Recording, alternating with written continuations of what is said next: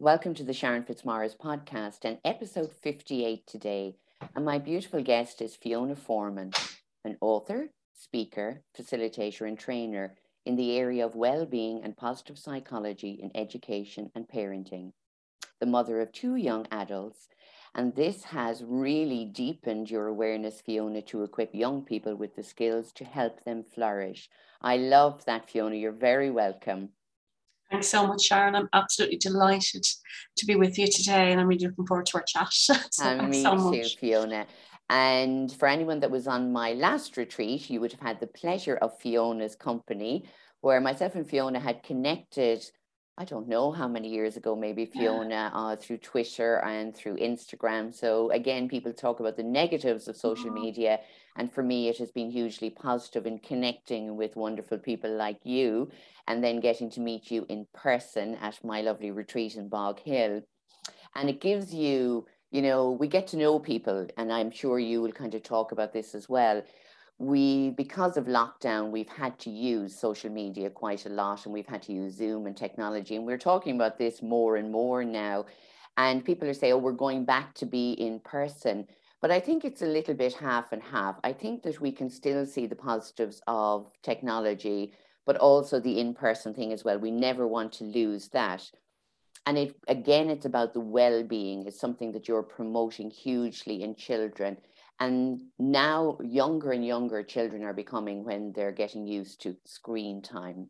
So as a teacher that is now promoting their own well-being programs, how has that changed if you're looking back to when you first started teaching to the way it is now for young people? Oh, it's so different, Sharon.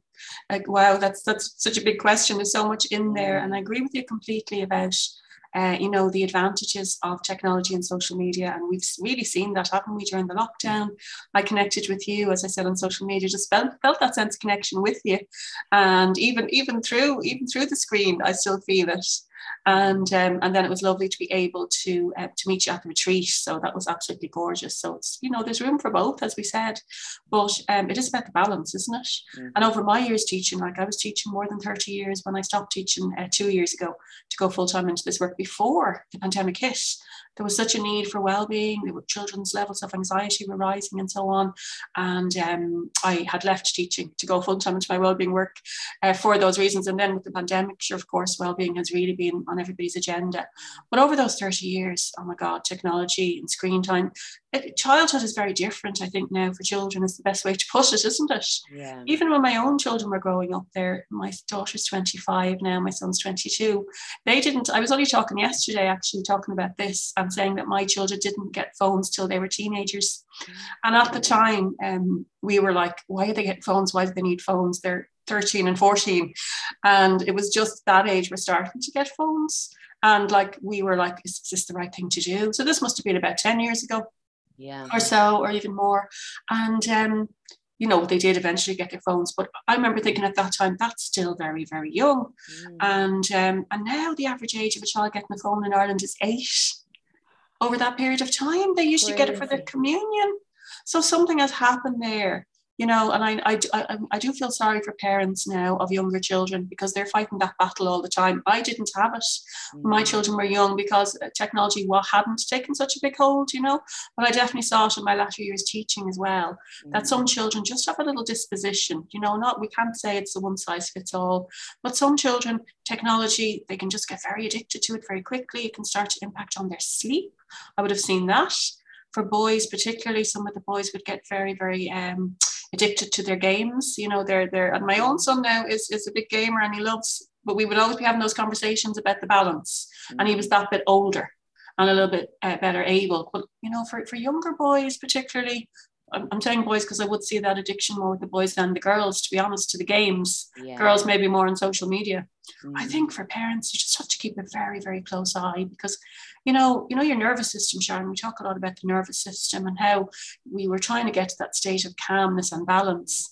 And technology can kind of really knock that off for us, can't it? And yeah uh, children in fight or flight mode. I would see that a lot uh, with the children coming into school. If they hadn't had enough sleep, if they were on their screens, if they were gaming that morning, sure, they, they were like, they were as tense as anything. They were re- very reactive. you know, um, you know, maybe get into conflict easier. So we don't always see, you know, we're not always aware, uh, you know, that, and again, the long term effects we're not 100% sure of now. But I just say to parents, well, it's not easy, and just have those conversations. Watch carefully if it is having a negative impact on your child. Have those conversations and involve them in because you can't have my way is the highway because or my way or the highway because that's not going to work. Mm. So it's to have the conversations and uh, like just talk about how it's affecting them. How do they feel it's affecting them? Uh, can they can, do, do they understand that it's addictive? It's very important to tell them that. Mm uh, for adults as well. So it's just such a huge, it does, it has got had a huge impact, I think, you know. Yeah. Would you see that yourself, Sharon, too? Yeah. And, you know, something I was thinking about as you spoke, Fiona, because again, like you, I was lucky enough, I suppose technology wasn't huge, but it, it wasn't with me because I hadn't a clue and I had to learn as I went along. So I suppose it wasn't big in our house. I was 28 or 29 when I got one of those Nokia phones, the builders phones, I think they called them. yes. And it was, you know, I don't even know if you could text on it. You could definitely yes. call and receive yes. calls, but that was about it. And it mm. was a long time before um, my husband gave me his hand me down smartphone. He said, I think you need one of these phones. Yes. And I was afraid of it because there was so much to That's do on it. Same, yeah. So if it was as, as an adult for me, and I know I didn't grow up using it, you know, as mm. kids do now, but I just thought it was um there was too much on it. And I know now, look at my office is half in my phone. I'm always saying that, you know, we we've emails and we're all on social media and there's so much we can do in our phones. They're great in that mm-hmm. sense because you can mm-hmm. travel and work with your office in your hand, basically. But one of the things that really um, stood to me was um, years ago when obviously uh, you said it there social media wasn't big and the phones weren't big. So when my kids were growing up which are now 22 and nearly 21 and i remember my eldest said you know everyone at school is getting a phone. And you remember your your parents used to say i don't know if they said that to fiona or to you fiona well, if they jumped off a bridge, would you jump off too? You know that old Irish. I have the same one. If they put their hand in the fire, would you put your hand in the fire too? Yes. So that was my kind of answer yeah. to them for a long time. And then it became more and more dominant that more kids were getting phones, yeah. especially as you said, going into maybe first year. Mm. So there was a part, and this is something, it's a controversial part if we talk about parents and their duty to their children. Mm. But for me, I felt um, for me, it was a little bit of a selfish thing getting the phone for my son because I wanted to make sure that he could contact me, yes. but that I could contact him. Of course, yes. Yeah. So for me, it was kind of like it's more for me than it is mm. for him. Mm-hmm. And people say, well, what did we do years ago? We didn't have phones and we were out in True. the field. Yes. But, but the world is very different now. It's very different. And the kids have a lot of things, I think, to deal with now. That's another conversation. So for me, as a parent, it was a little bit of a selfish thing, keeping in contact. He was going into mm-hmm. town, We'd lived in the country, and to make sure that I knew if he didn't get home on the bus, that I could contact him and that he was safe. And especially as they were going out to discos for the first time and oh, all of, of that. Yeah. So for me, it was it was me. I yes. felt yeah. he was ready to have it because I yes. needed to be able to contact yeah. him. Yeah. But now I'm looking, as you said, and the kids are getting younger and younger and younger. And now I'm often seen on social media is babies with phones and the parents put it in front of them to play a video or to, you know, it's the same as the television screen. It's no different really. But is it, and this is where it's a little bit controversial, mm. is it up to the parents? Mm. You know, and I know it's hard and yeah. I know that every child has a phone, mm-hmm. but are we just plodding along doing sure. what everyone else is doing. I think we are. And I think we're sleepwalking. That's the way I look at it. We're sleepwalking and we're only starting to see now and I remember one of the last classes I had, it was a fourth class, and they were starting to get phones that year. And I remember one mom coming up to me and she really didn't want her, like they, they were very innocent in fourth class. And, you know, did they really need it?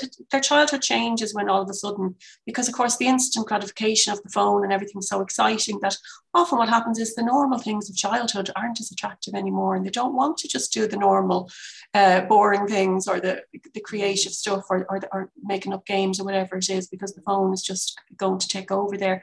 And also, of course, social media being a huge problem, but for younger children. But uh, she said to me, she said, I feel it's like the smoking of previous generations that in previous generations cigarettes were out and we didn't know the damage and children were smoking and they got addicted from an early age and then only later did we look back now of course it's not the exact same because of course smoking is, is so is completely bad for you whereas technology uh, has got its good sides and I thought it was really true, you know, that we're, we're, we're, we're letting like this really powerful technology into our children's hands without fully knowing and we do, uh, we are starting to see that research now. Like, for example, there's direct links between the more time a child of around, I think, you know, pre-teen spends on social media uh, direct links to anxiety and depression. This you just there's direct the more time they spend.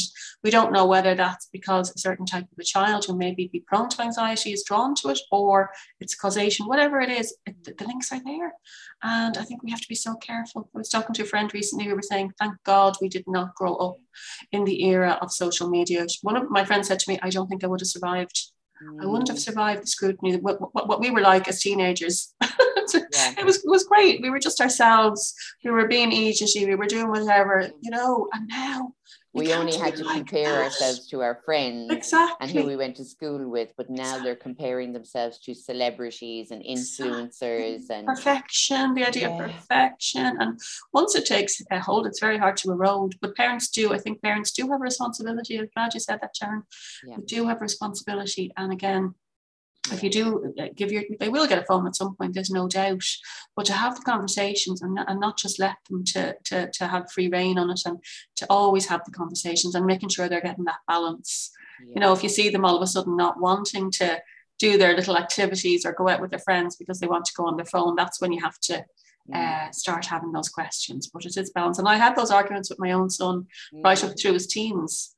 Um, and he is doing engineering now, so he's very into the graphics and into the computers. And he always used to say to me, "Mom," and he's right. It's, it's how they it's how we use it as well. You know, it's not just about it's about creation rather than consumption, which I thought is nice. If and I think a lot of adults need to yes. learn that yes. you know and we we talk about this constantly you know mm-hmm. as part of any well-being program it's like yes. you know picking up your phone checking is there a message yeah, mindless mindless yeah. scrolling and causing anxiety a lot yes. of the time looking yeah. and then of course it is for you know now i must say my two don't use social media very mm. often they I don't either Great. Yeah, yeah. I, I I'm on it more than they are. Yeah, they give it to me, but I use it for for the business, and I use it, and I think there is a lovely, as you know, Sharon, wellbeing community on and so, I mean that's where I met you. Yeah. So uh, you know, I, I, try to use it for those reasons to connect with like-minded people, and I do get a lot of um, you know, connections from it. Yeah. So but again, for children just using it to post pictures of themselves or look in a certain way, you do have to ask yourself, what is that all about? You know? Yeah, yeah. But, uh, again, it's the approval, you know, as you said, yeah. it's the instant gratification. And then yes. if I don't get the approval, I feel bad mm-hmm. about myself. Yeah. You know, so in that way, I'm learning a lot from my children. Now I know mm. they're they're kind of between our generation and yes. you know, there's another generation kind yes. of after them that are more into it and exactly. you know all of those things as i said i'm not an expert in technology mm-hmm. and how it's affecting people i'm mm-hmm. looking at my own i'm looking at my mm-hmm. clients i'm looking at parents having to deal with mm-hmm. their children who are younger and yeah. won't go to bed because they're gaming and then the teacher calls them to say they're yes. falling asleep in class they've no focus they're not yeah. doing their homework yes. they don't want to do pe yes they're they've kind of not hanging around with their friends as much mm-hmm. anymore exactly yeah. it's, it's huge it's just it's rippling huge. out everywhere into really their whole lives and i was talking to somebody recently who was saying at societal level or even a government level we, we probably have to intervene at some point, like like we did with, with, with alcohol and cigarettes. Yeah. Um, that is it's, it's a big responsibility for parents when it is out there, and it's uh, you know it's hard to kind of hold that line by yourself, especially mm. if the peer pressure. Um, parents do have to do it, but I do think they need more support. They need more guidance. Mm. Like you know, it'd be great if something came in where children under the age of 12 i feel shouldn't be getting phones and if there was a, a rule a law or whatever about that why can't there be? I don't really know. I think if we want to protect our kids, we do that. And then they won't be asking because nobody else, I know that sounds idealistic. Yeah. But if we really are, uh, you know, concerned about and committed to children's well-being, we should be doing something like that, I think, you know. Absolutely. And I've heard better. in a lot of secondary schools, and I know in um, my youngest, who's now 21, their school didn't allow phones into the classrooms. They had to lock them in the locker Brilliant. and um, they could go at lunchtime and check their mm-hmm, phones. Mm-hmm. And we were laughing because all their friends' phones were also in lockers. So there was nothing to check, only, you know, if they wanted to call their parents, which they never yes. wanted to call their parents. No. So it was a brilliant idea. And another friend of mine is an SNA, and she said they have eliminated school phones altogether. Wow. And if you were caught with a phone, it will be taken off you and not given back to you till the end of term. Wow, that's, that's how serious they are about yeah, it. Yeah, that's brilliant. Yeah, and it's and, happening. All of their students yeah. are. Yes. They're, they're like some of them gave out about it, but the yeah. actual kids voted themselves, wow. and the kids voted not to have phones That's in amazing. school. Because there isn't that lovely self awareness. Yeah. Because you know, well being is all about self awareness, and that the children are making that connection. Yeah between that it's mm. detrimental to, and it's to, kind of giving them the responsibility yes. and saying you know yes. you know that because again there's comparison even in yeah. the type of phone you have don't yes, mind what's exactly. on it and i have this and i have this gigabytes yeah. and i have whatever it is no. So if they're not sitting down beside each other, looking and yeah. comparing, yeah. then it doesn't make any difference. And they go mm-hmm. back to interacting yes. the same way that they've exactly. always done for generations, opening their mouths. Exactly. And, and you know what? I've heard people say as well that children are losing some of their social skills because it's much easier to interact uh, through a phone. It's much easier to send a text like real life relationships um, are can be very difficult and can take a lot of work.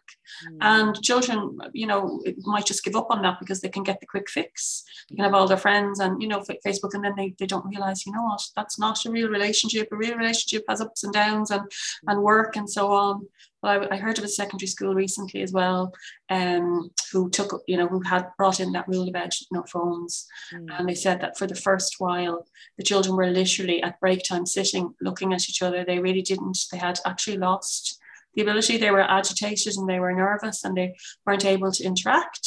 Mm. They'd already lost uh, some of the skills, but over time, they then went back to what we would hope is that they were chatting and talking and interacting.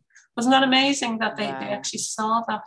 Yeah. One of my lessons actually in, in my Wired for Wellbeing, my second level program, is called Tame Technology. Mm-hmm. Um, and it's in, for, in the first year program. And it's just teaching children again, because we just need to, knowledge is power. We need to tell them um, you know, this is what technology does. It can be really good and it, it asks them to look at the, the benefits and the downsides. Yeah. And it also tells them about the, the dopamine, you know, the fact that mm. the dopamine is being released and that's addictive yeah. and that they have to tame. It's like that idea technology is a great servant, but a, a terrible master.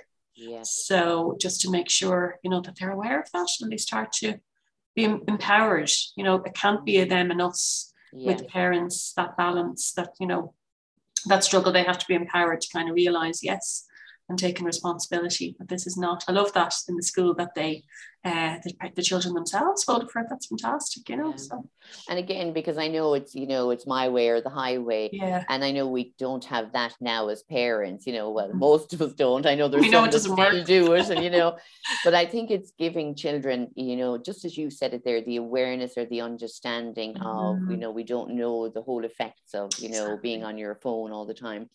But I loved even that, you know, when I saw it the first time ever was wired for well-being because some people will say, you know, the teenagers are wired you know so i just thought it was a really apt title. Oh, thanks, so yeah. tell me a little bit more about that program now for a second yeah, level kids that's my latest program. It's just launching next month 10th of march. Been a long time coming. I think i started that about three or four years ago. I, am terrible. I, am always doing a load of different things at the same time. So when i eventually get one finished then i parked it and went back to my junior program yeah. and got that out. And then I went back to Wired for Wellbeing. But Wired for Wellbeing is, is based on neuroscience and positive psychology. Mm-hmm. So uh, the neuroscience of wired, you know, the, the, the, the, way we're wired, the way our brains are wired, and the idea of neuroplasticity and our, our behaviors and our thoughts um, can actually shape our brain. I find it so exciting. Yeah. To be aware of that. I remember when I heard about it myself, I was like, wow, it's very empowering, isn't it? To know that your thoughts, your actions, your behaviors are actually shaping your brain. Can so you I talk thought, a little bit more about that? Because I know some people have asked me about this before. So you're here, it's a perfect opportunity. so talk about neuroplasticity and explain it as you would to children that are in second level education. Yes, and neuroplasticity is the idea. It used to be thought that our brains were very uh, fixed and um, from birth, and that nothing you could do. You know, your personality was was fixed, and you know, if you were prone to certain things, maybe even like depression, that then that would be, you know, your genes were your destiny. But we know now that that's not true, uh, and that our behavior and our environment and so many things shape the development of our brain, and that's neuroplasticity. And of course, the, the, the first period is during childhood a really strong period. And you know, it's like use it or lose it. So the more you practice and you practice skills and you you do things, that part of your brain becomes stronger, uh, and that becomes automatic, like riding a bike, for example. You know, that's neuroplasticity in action, and then you don't have to, or learning to read or any of those things. And then um, and then it kind of slows down a little, but there's another period of it in adolescence. You know, and it goes on all through life. Actually, yeah. uh, it used to be thought that it stopped after childhood but it goes on all through life. So it's just that we have the power to actually, and it's happening anyway. That's what I would say to the students. And um, your brain is changing and wiring, and you know, let's use that in a positive way because otherwise, the influences of the world around us. Uh, might be, you know, causing our brains to become, you know, to to to to to, to be become wired uh, you know, in, in, in negative ways. Mm. So let's use that in a positive way and make sure we're, uh, you know, doing the activities that release, we talk about the neurotransmitters, yeah. you know, the neurons that fire together, mm-hmm. wire together. Yeah. So the idea that if we can do particular activities, like even um, you know, positive thoughts and mindfulness and things like that, mm. I would actually when when when I introduce them in the program, I show the children um, what the neurotransmitters that really are released are mm. in terms of dopamine or oxytocin or serotonin, what effect that has on the brain, and how over time you can actually become wired for well-being. So it's a really, really fascinating uh, process and so empowering, you know. You're just amazing, Fiona.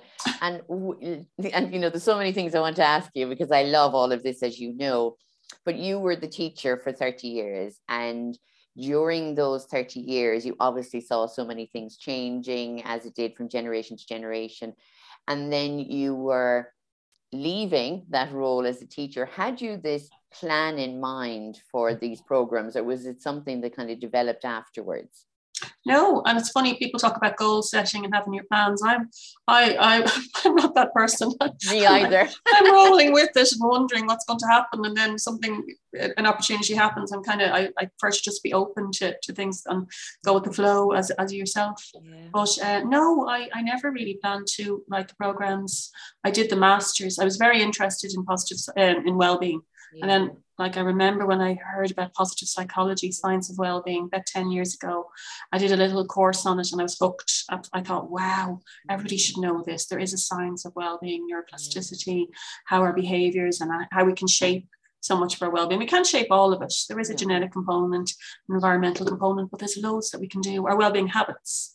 So I just thought, wow, you know, and actually I found that at a difficult time in my own life too, mm. as we mm. often do. Mm. And I thought, wow, this is great. You know, the study of resilience. What do people with resilience do? What do people with high levels of well-being do? That's what mm. positive psychology is about. Mm. Rather than repairing deficits, it's about building strengths. Yeah. So I started to just uh, bring it into my classroom. I had second class that year, and I just started to gradually what I was learning bring into the kids, like character strengths. There's 24 character strengths, positive psychology, just a gorgeous vocabulary to use, positive emotions, resilience. And they just lapped it up, Sharon. They absolutely lapped it up. They're like, we underestimate children. Mm. And then I started to write little lessons uh, to formalize it a bit more. And then other teachers, it really did grow very organically. Mm. Other teachers would ask me, What's that? What are those? And I'd say, Oh, here, it wasn't even a proper lesson plan. I'd say, Here you go, do that. And uh, I remember an inspector was in one day from the department, and he actually said, It's really nice when you meet people along the way who affirm you. And he said, Why don't you think about writing that as a program? You know, I still get a shudder getting that mm. published. And I was like, hmm, Why don't I? Yeah. Then I met a co-author, I have a co-author on weaving well-being, and uh, we started to work together. And um, then, uh, yeah, it, it, all just grew for that. I still didn't plan on on, on leaving teaching, uh, but it got to the stage where the programs were becoming very successful, and um, I was getting a lot of um, opportunities to to give talks and so on, and I just couldn't do both. So it was a hard decision, you know, really hard decision to leave, uh, but it was the right one to do, you know. Yeah. I don't know what that noise is coming in there, Fiona. Sorry, Sharon, I think that's next door. Will I pop on headset? if yeah, if that's handy, yeah. And I know our listeners, they probably they've heard my dogs barking and the wind is howling outside the window. But um, yeah, maybe if you want to pop on your headsets for. Do you want to pause for a second there? Yeah, I will, of course. Yeah. So we had a little technical hitch there with um, drilling going on on the outside, as happens. But sure, anyway, there we are. As I said to Fiona, that is life. And one of the parts about well-being for me is knowing that there are always going to be distractions, and we try and sort it out, and then we try and come back to ourselves. So we're back to our conversation, Fiona.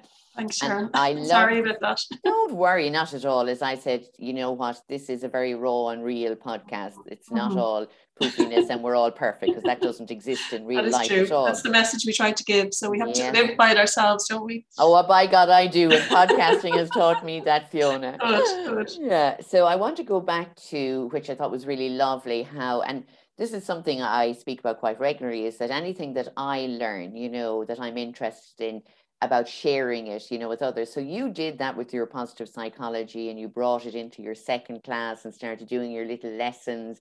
And again, for me, that is the power of knowing what works and what is going to help you and help somebody else.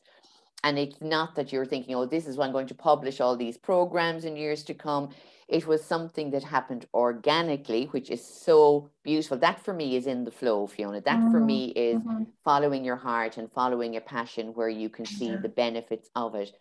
But what I love more than anything is the inspector coming in mm-hmm. and saying, This is really good. Yeah. Why don't you publish it? Yeah. Because we need that encouragement and support from our peers, don't we, and from our community. Yes. Yes. And for somebody to look at you and say, mm. This is amazing. Look how mm. it's benefiting your mm. class. Mm. And some of the other teachers are looking at it now. Mm. And him looking at it and saying, We mm. don't have to stick to the same old way. Mm-hmm. We can find something else yes. to bring in that's going to add yeah. benefit. I just think that's powerful. It was lovely. And just to be affirmed like that, you know, because you can be in, in, in a classroom situation, you're doing so much that nobody's really seeing it. Their parents were also very supportive and we're asking and we're coming up and asking what, what's going on here. You know, the children are coming home wanting to do mindfulness and talking about their negative thoughts. And parents yeah. were, and again, parents were so intrigued by it.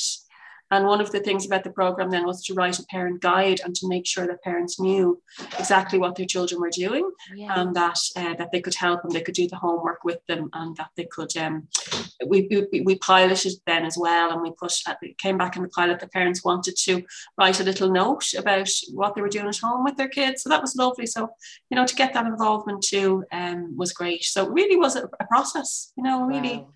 And even the parents process. are learning while their children are learning. That's yes. one of the things, again, as a parent, yeah. you know, because people might think I'm down on parents when I said it's a controversial thing asking you, are parents responsible for their kids' usage on mm-hmm. phone? I believe we are to yes. a certain extent. I really do. Where parents were supposed to be guiding yeah. them and yes. trying to teach them what's mm. appropriate and not appropriate, yes. you know, and right and wrong, you know, all of those things. It's hard. Nobody tells you how hard it is. I do say I do a lot of parenting talks. Mm. And like parents feel a lot of guilt a lot of the time, don't yeah. they? Do you find that? Oh, I mean, there is a pressure now. Parents feel that they have to fix everything for their kids. Yeah. One of the first things I always say is we don't have to fix everything we can't can we take that pressure off ourselves please yeah. and i think whatever about myself and yourself our children are older but for mm. parents of younger children they really feel that unless their children are happy all the time and um, there's a problem you know and i mean even when I talk about positive psychology, it's not about being positive all the time. No. It's about being as positive as we can, as often as we can, and also being able to deal with everything life throws at us.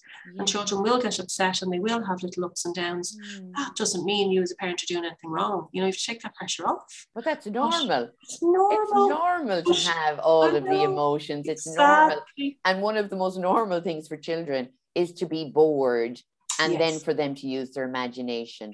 Now it's just reaching for the phone or reaching for technology. And they're not allowing that creative process that yes. went on for us, you know. And again, true. we didn't have, of course, the technology. We may have been yeah. using it the same as them.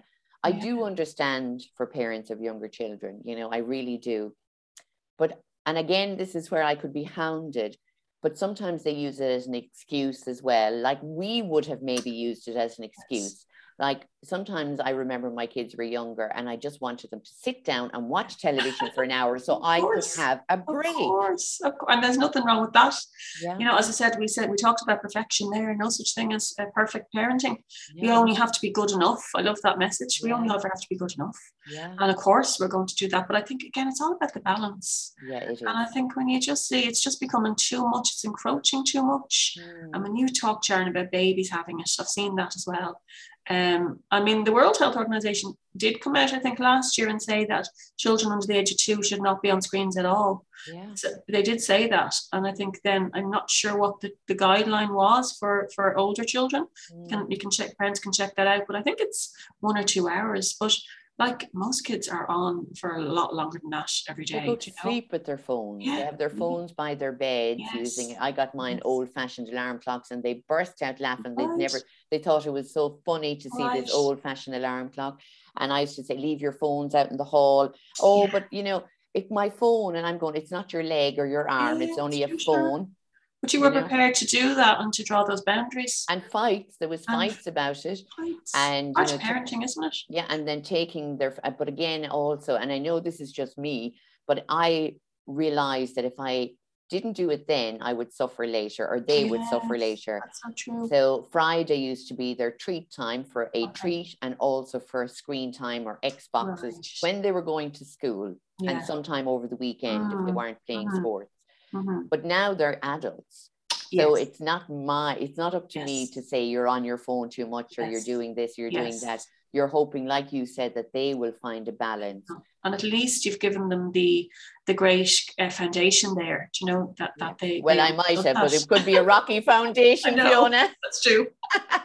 but um, I love that ad. Did you ever see the ad for the? It's for the healthy eating, and the, the child wants the crisps and the mother's there oh go on you know go on give it to him you know you've had a long day. Yeah. uh, and then she says no you're not getting it. And how and i love that because it just shows you like you do have to make those hard decisions and and you, you be the bad the good cop bad cop yeah. you, you have to do it sometimes. Yeah. and i think parents are reluctant to do it because they don't want to be upsetting their kids they don't want to be fighting with their kids. And maybe if they're working long hours and they're a little bit stressed it's just easier isn't it to yeah. go give in for the easy life. But as I said, you're setting yourself up then for for problems. So you were able to see that, Sharon, and realize long term this is not the right thing, you know, and to do that rather than letting it spiral. Yeah. And, and again, as I said, effect. you said it there, it's very hard for parents. I know I see young parents yeah. all the time and they're they are literally squabbling and arguing with their yeah. young kids. And I'm kind of going, but who's the parent? You're yeah. the parent. I know, I know. You know, their children do not rule you. But it's like you said, there's nearly this guilt, you know, if parents are working and then like that they're all tired and it's like oh yes. god i have to do so much yeah. when i get home no. so just give the kids the phone or the whatever yes. it is and then you know but then they come and they'll say my teenager's not talking to me because yeah. we never learned how to have those emotional conversations wow, Sharon, and then it's the guilt because yes. they didn't do it when they were younger yeah. so again as you said you have to drop the guilt and only yeah. work with what you can right now exactly. we can always open a mm-hmm. conversation mm-hmm. always mm-hmm. but if there's a screen in the middle of us yes. between me and my child there isn't a conversation one's not listening and that goes for me as well as a parent. If I have yes. my screen, I yes. my son would say, You're on your phone. I'd say, yeah. I'm answering a client. I know. I will be with you in a moment. That's true. You know, but yeah. they want your attention straight they want away. Your attention now. And like uh, you know, I read somewhere that the, the rarest commodity now in, in, the modern society is our attention. You know, attention, we we're, we're it's, it's scattered, it's divided, attention spans are, are dropping. And yet for relationships, what do we need? It's attention, it's undivided attention. Yes. You know, and even to have five or 10 minutes where you're with somebody, with your child, mm. and you're not on a screen, they're not on a screen, and you're actually having a proper chat yeah. is just gold dust. You oh. know, but we're losing those little moments, mm. aren't we? Because if the phone pings, what happens? You look at it. I have my phone there, I'm looking down at it. Yeah. Uh, you know, and it's just eroding, as I said, that attention, mm. that undivided attention. That's what children crave. You know, they want that undivided attention. Not they don't need huge long periods of it, yeah. but unfortunately, a lot of them are not getting really it at all. And then parents say, "Oh, he's so attention seeking." And I love the um, the phrase if you replace that with connection seeking. Isn't that lovely? Yeah. Rather than saying he's attention or she's attention seeking, yeah. no, they're looking for connection. They and want you, know, you yourself, they want your attention, want they want to feel connected to you. Exactly. And if somehow her children feel safe, you know, it's like, and I know again, and you know, I'm not saying that I was ever a perfect parent because I wasn't. If you've read my story, you know I wasn't. And I certainly am not either. You know, and I'm still not, you know, even with adult yeah. children. But I remember, you know, when I was doing things and one of my small kids would be going, Mammy, Mammy, Mammy, Mammy, Mammy. And I said, I'm changing my name to Mary. but they just Hello. wanted my attention. But when, yes. like that, I was too busy doing, making the dinner yes. or doing something else. Yes. Now I am very aware of, I should have just sat down yeah, on the floor and five gave minutes. them that five minutes they yes. needed from me. Exactly instead exactly. of saying i'll be with you in a while because yeah. then whatever yeah. they needed to tell you or connect yeah. you has gone it's and true. they've moved on to something else it's true sharon it is true it is the small things the small moments yeah and you know yourself as a parent as well it's often when you're collecting them from school if you're in the car they're in the back they want to talk to you it, it has to be child led you know it's not when you decide people think oh i'll sit down now at five o'clock and have a chat. The child is not interested. The child will you know uh, look yeah. look for that little sense of connection and we have to yeah. to give it um yes. you know when when they want it just for the five or ten minutes. And yeah.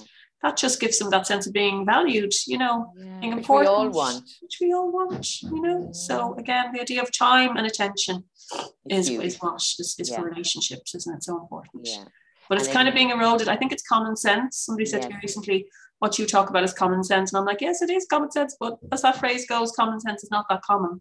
So um, we just sometimes need a reminder yeah. that we have slept, sleepwalked into this yeah. with technology, and we need to like get off autopilot, mm. take more control over our lives. You know, I actually only recently started to, um, in the evenings if I'm watching Netflix or Netflix or TV, to put the phone in another room Oh yeah, I've done that and for years. Fiona. It's yeah. just so I feel I feel I feel like I should get a reward for that or something.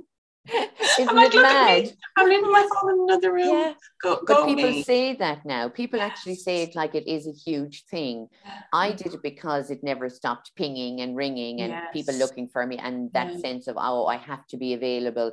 And then as John said, doctors aren't available 24 hours a day. Don't be ridiculous. True, so I true. started leaving it in yes. a different room yeah. and i don't think about it again yes. until i walk exactly. out to that next room exactly. and then i can have a look and then forget about it again exactly. whereas young people are carrying it around with them constantly and it is like an extension yeah. of their arm or their hand and i understand that is harder for them and then parents to say you're mm. always on your phone stop looking at your phone you know and to have those little conversations and to have certain times during the day it's screen free screen free family time whether it's it's dinner time yeah. you know whether it's just uh, you know before bed whether it's when they come home that this is designated screen free time. Do you know yeah. what i mean?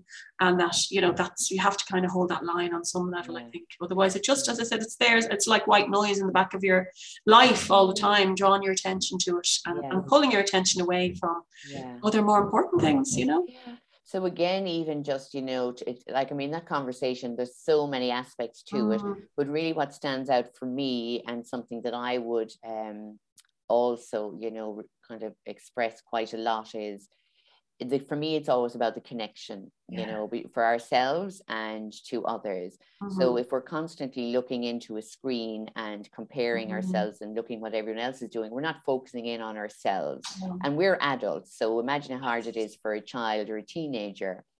But also, if I'm always looking, connecting with everybody online, I'm not connecting with the physical people in my family or my circle. And as one of the really important things you said for young people, again, that stands out for me is you can be getting all of this connection online for young people and they're your friends, you know, hello, but they're not your physical friends that you can go for a walk with or pick up the phone and call or go to a disco with or, mm. You know, when you're having a hard time, say, you know, come for a chat and sit in my room like we used to do years ago. Oh, you know, now even though they will say, well, I can do it through FaceTime and Snapchat yes. and yes. I know where my friend is at and all of these things. Yeah. It's for it's not the same connection. It's it's, it's much more superficial, really. Yes, and, I mean it has its place. It, no doubt it has, and it's about having those conversations. I, I was talking to a parent yesterday who was saying she didn't want her child to have a phone. Um, she didn't say what age her child was now, mm. but she didn't want to have her, her child have a phone at all because of uh, the worry about bullying, mm. that the mm. child could be bullied through the phone. Mm. And I, I, I said, look, you know what, really, we can't go out there into the world and, and fix it so that your child is never going to get, get bullied because there'll always be some other vehicle or some other way. Yeah. Unfortunately, there are bullies out there, mm. and not allowing your child to have a phone that's not a good enough reason. Mm. But um, you have to really build your child up so that they have they understand how to cope if they do get bullied, yeah. whether it's online or whether it's face to face or whatever. So I think like the bullying aspect of it definitely is, is an issue as well. But I think we do have to just teach our children, you know, teach them, yeah. you know, to empower them, uh, yeah. uh, how to use it in good ways, mm. how to make sure they're not going to get bullied, what to do if they do get bullied, and to make sure that it is having a, a positive impact on them as much as possible. And again, that they're they are themselves are the experts. That's what I would say to the children: you're the experts on your own well-being. You know what works for you. What make sure yeah. and what doesn't, and if it doesn't, just to have that awareness. Yeah. But to have those conversations early yeah. And I think, again, you know, and this is going out to parents that are listening, you know, we learned our way and we have kids that are in their 20s, and you may have kids that are younger and you're going to learn your way. And I think it is the awareness because we weren't used to it. We felt like it was a distraction, you know. But as you may have a younger parent, you may be growing up with very young kids now, and it, for you, it's just been normal.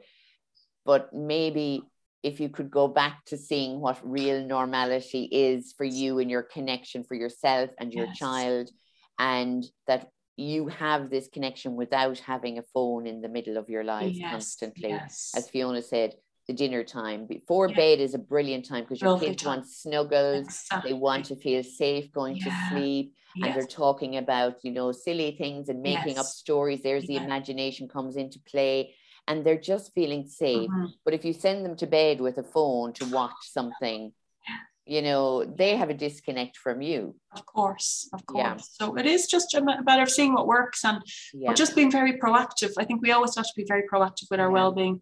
I think we're more aware now, aren't we, about in the last few years about our physical well-being. We know that you know there's a lot about healthy eating and getting exercise, but we also have to be aware of our emotional and mental well-being. You know, and think a little bit more about that, mm. and don't, as I said, sleepwalk into habits that are not going to be conducive to to to, to good mental health going forward. You know, yeah. so it is about being very aware and uh, very intentional and you know purposeful um, yeah. and what do we want what do we want for our kids Do you know to be thinking yeah. about that yeah. So it is parenting is just not easy. no, it is not easy, but I love the fact that you have set up these well-being programs, you know, in junior level and now in second level.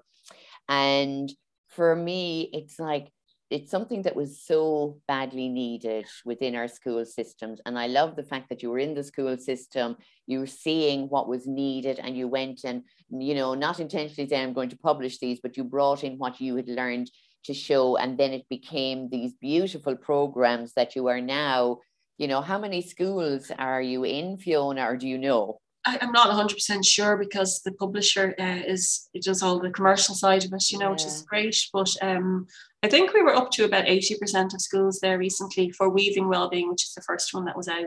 Yeah. So that gradually, and the great thing is like it really grew very organically as well. That you know, schools liked it, teachers liked it, and it was word of mouth, yeah. which is the best way, isn't it, for it to spread? You best know, way. Because it's a small enough, you know, it's an Irish publisher outside the box, um, based in Nice, so it's not one of the huge publishers. So, you know, um, it's great that we we we, we got that uh, kind of uh, yeah. uh, traction, I suppose Mm-hmm. because and again teachers teachers do want to teach these things but they're not 100% sure how. Yeah. and that's why i thought well if i need to have these resources and develop them i can give them to a teacher who then also wants to also wants to increase you know help their children yeah. to feel good and strong in their mind and bodies. Mm-hmm. How exactly do you do that? Here is actually a, you know a kind of teacher friendly resource for doing it. Yeah. so very very lucky that it took off the way it has. So i do pinch myself sometimes but you know, I saw the need for it. And when I started to study positive psychology, I looked up to see was there much out there for kids, and there really wasn't, you know. Um, so I just said, right, well, I'll, I'll do it myself. So it was, it was my own little take on it, I suppose, you oh, know. I just think that's amazing. You know, I did an interview the other day with Shauna Moore, who was another guest um, of my podcast a few weeks ago and it was about the energetics of entrepreneurship. Wow, and I was laughing and I was going, I'm a spiritual entrepreneur. I was never called that. And I thought, isn't that a beautiful way to yes. look at it? Yes. That you're bringing something that is helping mind, body, and soul. Yes. in their well-being yeah. and you are an entrepreneur as you're you fiona in creating this business for yourself and one time i thought entrepreneurs were like richard branson and people oh. like that mm-hmm. but there's many people that are now creating businesses yes. out of seeing the lack of something yes, in our society. Yeah. And those people like you are making such a positive impact yeah. Yeah. for our future generations. You know, well, I'm glad I didn't know what I didn't know yes. when I set off, if you know what I mean, because I've no business. I, I, I think I enrolled for a business course, one of those local authority ones. Sure, I never had a chance to do it because um, I was too busy. And I probably made loads of mistakes. And, you know, a friend of mine's doing it now and she's telling me all the things. And I'm like, oh, didn't know that or I didn't do it that way, but it's worked out yeah. the way I did it. So I kind of feel, you know what, if it's not broke, I don't fix it. But no. I like I feel I'm an accidental a business person. No I business. Think we all are. Finances. I hate anything like that.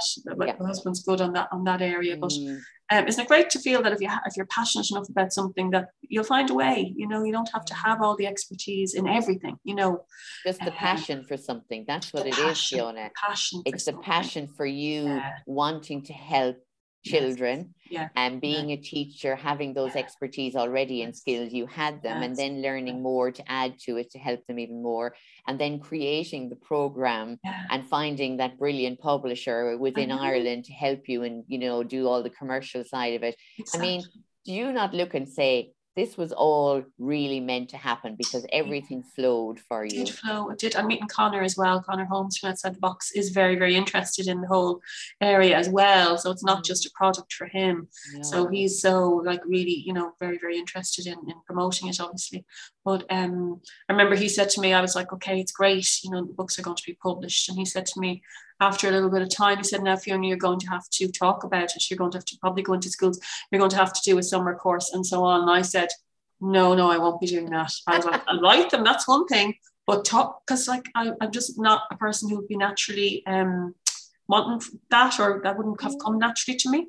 And I remember when I did have to do the first summer course, I was absolutely petrified, yeah. uh, standing up, reading my script, thinking this is a nightmare. But again, out of your comfort zone, you know, yeah. and, and it turned out I really liked it. Yeah.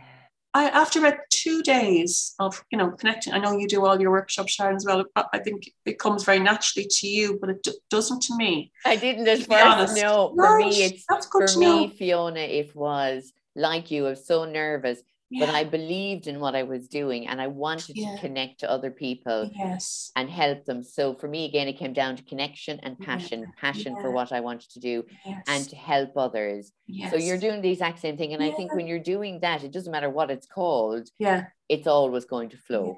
And then you forget then, don't you? You think I'm worried now. What am I going to be saying? And then all of a sudden you're, you're talking. You, you don't stop talking. You're like, okay, that happened. How did that happen? You know, you overthink it so much, don't you? But yeah, then I actually, to actually to start to enjoy it. Yeah. And like I was, you know, I was in my fifties before this happened. Do you know what I mean? So I just love the idea that you just never know what kind of uh, turn life is going to take if you're open, and you get that encouragement or you get that push. Yeah. Um, you know, like like the little bird come getting pushed out of the nest. You yeah. know, but uh, you know, with that phrase, "What if what if I fall? What if you fly?" Absolutely. So yeah, I had fly. to I had to flap those wings. mm. And even when you said there about not having the business skills, you know, and your friend doing the course, and you said I never did that. Um, obviously you never needed it because you managed and you have very successful programs and it's in 80% of the schools, you know, and you're going out there giving webinars and yeah. talks to parents yes. and you know, you're you're everywhere now, Fiona. Every time I look at you, I'm so probably oversaturated there. you know, but I'm so proud to say, I know, Fiona. I just oh, think it's brilliant because you're oh, providing such a valuable service. Yeah. It is an amazing service to our young people that are going to be the future generation. Yeah. And it you, people like you need to step in and have mm-hmm. stepped in and said, mm-hmm. okay, we've gone this far before it gets any worse. Let's True. step in now. Yeah. Try to try to prevent. Yes. But again, I'm so lucky. The school community is really lovely, you know, and I'm still part of the school community, and it's a very supportive community. You know, it's almost like a family. Yeah. Um, and I just got such um, encouragement and support from from the get go from the school community, from schools that I worked in a few different schools, and you know know loads of teachers. So there were just such great encouragement, and even mm. some of the younger teachers in school told me to get on Instagram and put yeah. me on Instagram. They're like, you have to get on Instagram. And I was like, oh no, I can't. I, I can't be doing that. Now, sure, I love Instagram and I get so much out of it. But again, isn't it that network of support of people who are there that believe in you and believe in what you're doing? How, yeah, I mean, it's just so rewarding to, yeah. uh, and then to feel that you're doing something, uh, making. It. I do miss working with the kids. That's the only yeah. thing. Uh, used to get a lot out of that, obviously, because I was in special needs before I left. Yeah. So I was working with children with the high levels of anxiety, and mm. they're just such a joy to work with, you know, to, to try and, and help and to, to, to, dig deep with them.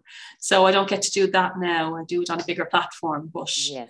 still the the the satisfaction and the fulfillment of that is, is second to none, you know. Yeah. But again, you outgrow things as well, don't you? You have to kind of move and move to your to, to a different platform and be open as, as you yeah. know yourself sharon you're, yeah. you're you're in the exact same path yeah so isn't you're it wonderful learning as you trust. go yeah trust trust learning as you um yeah. learn i think we learn we're constantly learning mm. and even through you now and seeing you know that you developed like you were co-author with the weaving well-being mm. and then coming out with your junior program and now mm-hmm. here you are launching this second level program. I mean it, it, does develop and i know that from that you'll develop more and you'll help other teachers and parents so they'll have the skills to help their children because as we know we can't help everybody as big and all as you may want to get in your programs going out there there's still aspects of society that will be missed and we can find ways to reach those little mm-hmm. gaps you know and people that don't have the support of somebody like you, Fiona, you know, for them, because I just think it is absolutely amazing. I think it's, I would have loved this when I was at school. Yeah. And that's what makes me so passionate about it. Yeah. yeah. Even the work like that I do yes. and you do, I just say, oh, it's what I would have wanted when I was much younger. And you know what I would have too. So yeah. I was a very shy child and, you know, kind of nervous and overthinking. And yeah. we never did anything about like that in school at all. There was nothing about um, mental health or emotional health. So I suppose probably no, you do get into things, uh, you know, because it's an interest for yourself as well, yeah. you know. So I would have thought it would have been lo- lovely to have known that. I, I came across it late enough in life, but it's yeah. never too late, I suppose. You came uh, at the uh, right time. I always say it's divine time. order, Fiona. It's true, Sharon. It is true. You know, I had been looking for some. You know, I'd been kind of thinking, well, I do a master's in something, yeah. and um, when I came across that one, I was like, oh my God, it took me long enough to find it, but it was the exact right time and it was the exact right topic. And, you know, what, what, it, what, it, what it has bloomed into is, again, and I sometimes think, you know, there's a lot about goal setting and all that, but I sometimes think if you're too fixated on goals, mm-hmm. you don't leave, leave enough opportunity for just life to flow. And I love the idea of I you love know, that. I said that the other night. right. I, I love it though because it's it's it's it's it's just you can kind of just relax into the process, and I love the idea of let go of the outcomes. I'm like, yeah. I'll write the program, whatever happens, happens. And as my husband said to me, do you know what? If one school takes that on and one child mm. benefits from it, isn't that enough?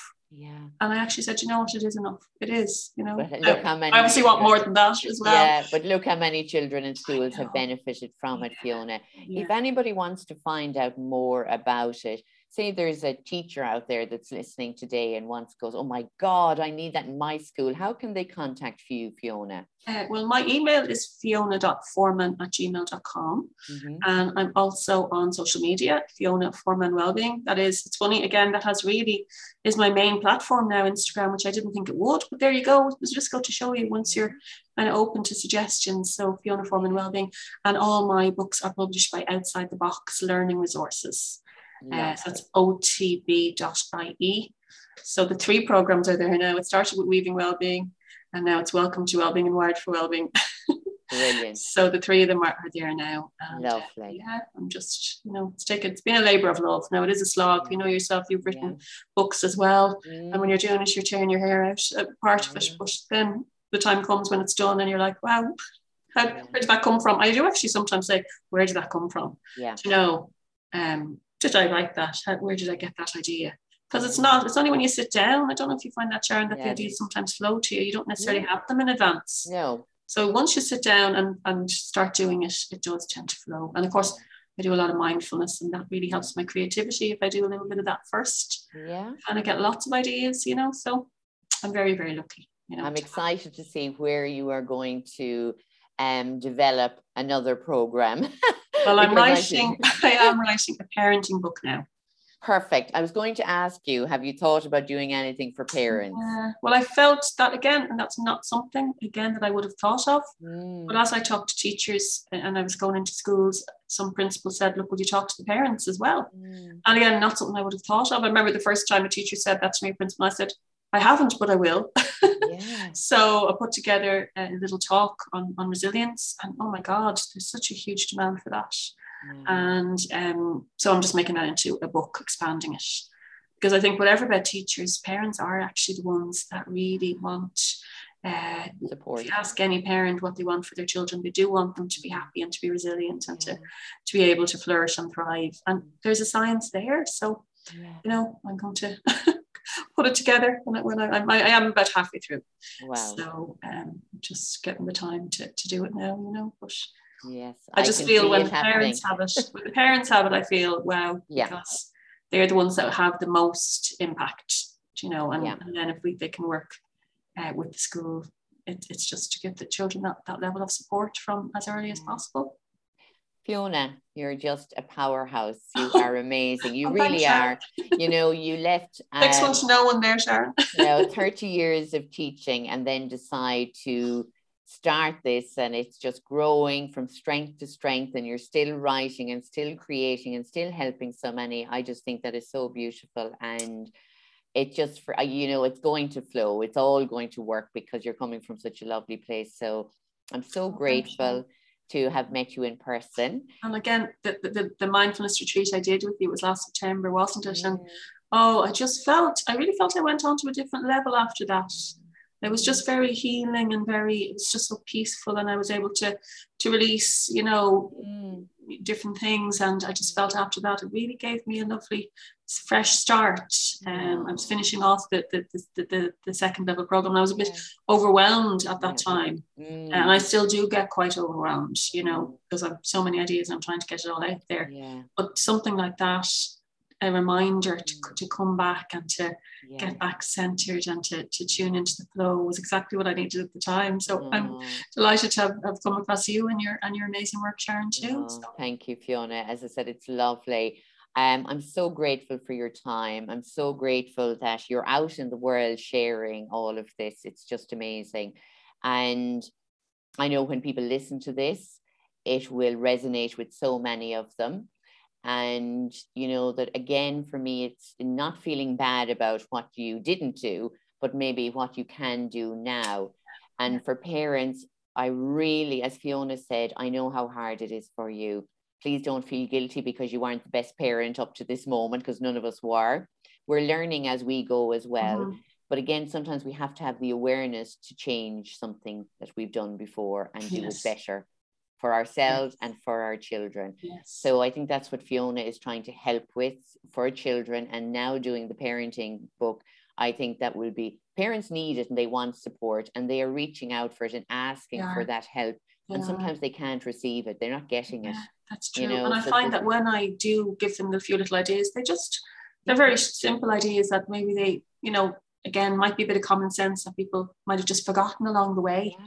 and to remind them about the the, the, the, the important things the small things we all just need that reminder Oh, we so, do. Um, yeah. And a wee bit of reassurance as well, you know, yeah. that we're doing the best that we can. doing the best that we can with, with the awareness have. at the time. Exactly. And exactly. when we know better, we do better. Yeah, so, Fiona, you're certainly doing a lot better and you are helping Thank so many you. people. So I am so grateful. Thank you for your time. Thank Thanks you for sharing your lovely work with us. And um, I know that this podcast will help many out there when they hear your beautiful voice. So thank oh, you again. Thank you so much, Sharon. You're welcome. So thank you everyone for listening. As Fiona said, you can check her out on Instagram, Fiona Forman underscore wellbeing, also on otb.ie. All the programs are there.